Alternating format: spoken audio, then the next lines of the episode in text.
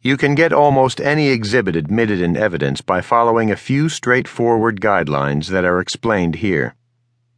The easiest way to explain how to qualify exhibits is to use excerpts from transcripts, the actual questions asked and answers given in a proceeding in which an exhibit similar to yours was put into evidence successfully. Each point in this guidance is illustrated this way. By using these examples, you will have the structure for your deposition or trial notes. The guidance we present for you here is in the context of the Federal Rules of Evidence. Most states have comparable rules, and most arbitrators follow similar rules. Every exhibit used in connection with the testimony of a witness at trial must be qualified before the witness may use or discuss it. There are two ways to qualify an exhibit for use at trial. Qualify it as evidence so that it may be admitted and taken to the jury room with the jurors when they retire to deliberate, or may be relied on by the judge when she writes the opinion, or qualify it as a testimony aid so that it may be displayed for the judge or jury as the witness testifies, although it is not admitted as evidence and therefore not taken to the jury room. Similarly, every exhibit used in connection with pretrial motions, such as support for a motion for summary judgment, must be qualified. Otherwise, it is subject to being struck. An exhibit can be qualified as evidence by stipulation or witness testimony at deposition or trial. Getting exhibits in evidence rather than use as a testimony aid is generally the main objective for trial lawyers.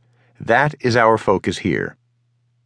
At the most basic level, the time to establish admissibility for exhibits is during pre trial. The first alternative is a stipulation with your opponent. The second alternative is an affidavit of one of your witnesses who has the necessary qualifications. And the third if you can't get a stipulation and don't have an affidavit from someone who has the necessary first hand knowledge, is at a deposition. Judges do not like to waste time on the admissibility of exhibits at trial, and you may need to cite exhibits at pre-trial motions, which you cannot do if you have not established a foundation on which to claim admissibility.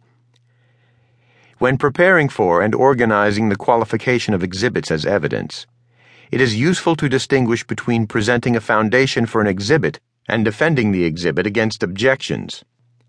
First, you need to have a foundation. That is, the four basic elements that qualify an exhibit. Second, you need to be able to defend against objections to the exhibit. There are two categories for objections. One category includes objections to the foundation for the exhibit and the other category includes challenges under the evidence rules to the content of the exhibit that could keep it from being admitted, even though a proper foundation has been laid. If you keep this two step process for qualifying an exhibit in mind, it will make it easier for you to qualify your exhibits and less likely that you will miss anything. You always need a foundation, but you need to respond to objections to the foundation for an exhibit or the content of an exhibit only if they are made by your opponent in a timely way.